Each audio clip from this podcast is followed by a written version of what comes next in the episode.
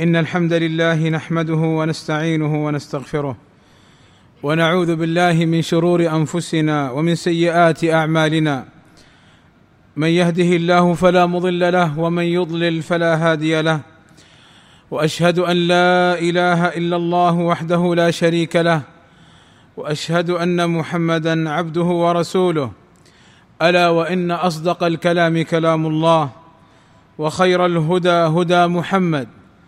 وشر الأمور محدثاتها وكل محدثة بدعة وكل بدعة ضلالة وكل ضلالة في النار. أما بعد فاتقوا الله عباد الله وراقبوه في أعمالكم وأقوالكم في سركم وجهركم واخشوا يوما ترجعون فيه إلى الله. عباد الله سبق معنا في الجمعتين السابقتين بعض الأمور التي يحبها الله عز وجل.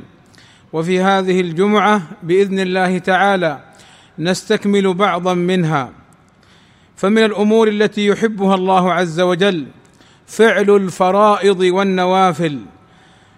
فعن أبي هريرة رضي الله عنه عن النبي صلى الله عليه وسلم قال الله تعالى من عاد لي وليا فقد آذنته بالحرب وما تقرب إلي عبدي بشيء أحب إلي مما افترضته عليه وما يزال عبدي يتقرب إلي بالنوافل حتى أحبه فإذا أحببته كنت سمعه الذي يسمع به وبصره الذي يبصر به ويده التي يبطش بها ورجله التي يمشي بها وإن سألني لأعطينه وإن استعاذني لأعيذنه. ومن الأمور التي يحبها الله عز وجل كثرة الجماعة في الصلاة.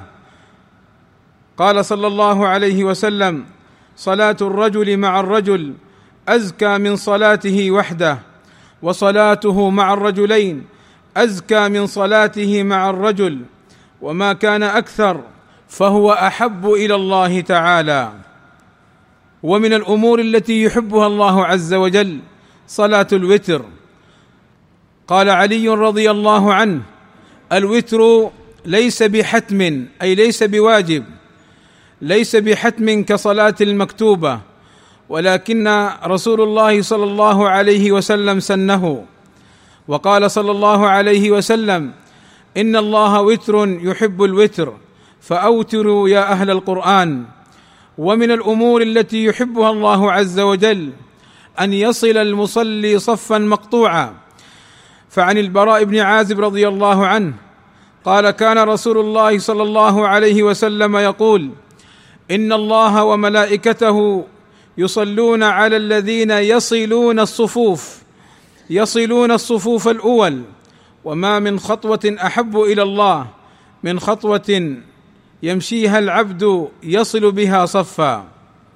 ومن الأمور التي يحبها الله قراءة سورة الفلق فعن عقبة بن عامر عن النبي صلى الله عليه وسلم أنه قال يا عقبة إنك لن تقرأ سورة أحب إلى الله ولا أبلغ عنده من أن تقرأ قل أعوذ برب الفلق فإن استطعت أن لا تفوتك في الصلاة فافعل. ومن الأمور التي يحبها الله الإكثار من قول سبحان الله وبحمده. فعن أبي أمامة رضي الله عنه قال قال رسول الله صلى الله عليه وسلم من هاله الليل أن يكابده أو بخل بالمال أن ينفقه أو جبن عن العدو أن يقاتله فليكثر من سبحان الله وبحمده فإنها أحب إلى الله من جبل ذهب ينفقه في سبيل الله ومن الأمور التي يحبها الله عز وجل البكاء من خشية الله والجهاد في سبيله وأثر الجهاد والفريضة. فعن أبي أمامة عن النبي صلى الله عليه وسلم أنه قال ليس شيء أحب إلى الله من قطرتين وأثرين قطرة دموع من خشية الله أي البكاء من الخوف من الله وقطرة دم تهراق في سبيل الله أي يجرح أو يقتل في سبيل الله. وأما الأثران فأثر في سبيل الله أي ما يحصل للبدن من جرح ونحوه بسبب الجهاد وأثر في فريضة من فرائض الله أي من تشقق قدم أو نحو ذلك. والله أسأل أن يوفقني وإياكم لما يحبه ويرضاه وأن يغفر لنا الذنوب والآثام إنه سميع مجيب الدعاء. الحمد لله رب العالمين والصلاة والسلام على المبعوث رحمة للعالمين وعلى آله وصحبه أجمعين. فمن الأمور التي يحبها الله عز وجل المؤمن القوي الذي يصبر على طاعة الله وعن معصية الله ويصبر على الأذى في سبيل الله. قال صلى الله عليه وسلم المؤمن القوي خير وأحب إلى الله من المؤمن الضعيف. وفي كل خير. احرص على ما ينفعك. واستعن بالله ولا تعجز. وإن أصابك شيء فلا تقل. لو أني فعلت كان كذا وكذا. ولكن قل قدر الله وما شاء فعل. فإن لو تفتح عمل الشيطان.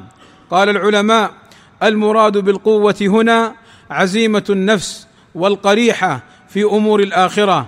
فيكون صاحب هذا الوصف أكثر إقداما في الأمر بالمعروف والنهي عن المنكر والصبر على الأذى في كل ذلك واحتمال المشاق في ذات الله تعالى وأرغب في الصلاة والصوم والأذكار وسائر العبادات وأنشط طلبا لها ومحافظة عليها ونحو ذلك. واما قوله صلى الله عليه وسلم وفي كل خير فمعناه في كل من المؤمن القوي والمؤمن الضعيف خير لاشتراكهما في الإيمان مع ما يأتي به الضعيف من العبادات. والله يحب عبده التقي غني النفس الذي لا يظهر نفسه ولا يتعالى بها ويعمل لله لا للناس. قال صلى الله عليه وسلم إن الله تعالى يحب العبد التقي الغني الخفي. ومن الأمور التي يحبها الله عز وجل الكرم والجود. فعن سعد بن أبي وقاص رضي الله عنه عن النبي صلى الله عليه وسلم أنه قال إن الله كريم يحب الكرماء جواد يحب الجود يحب معالي الأخلاق ويكره سفسافها. ومن الأمور التي يحبها الله عز وجل العفو وعدم المؤاخذة.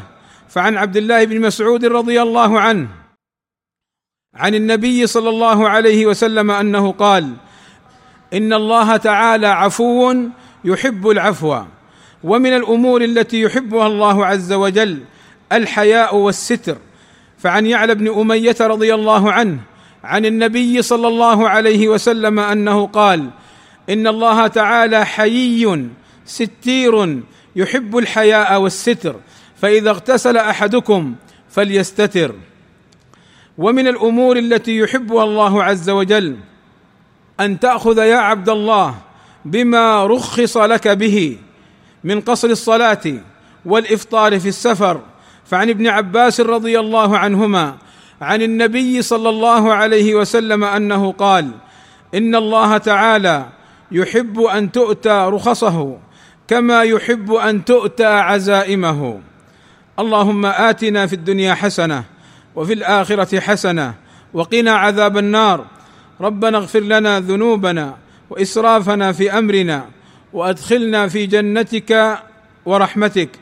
اللهم أصلح أحوالنا وأبناءنا وأهالينا ووفقهم لكل خير. اللهم وفق ولي أمرنا لما تحبه وترضاه. اللهم وأصلح به العباد والبلاد. وصلى الله وسلم على نبينا محمد وعلى آله وصحبه وسلم أجمعين والحمد لله رب العالمين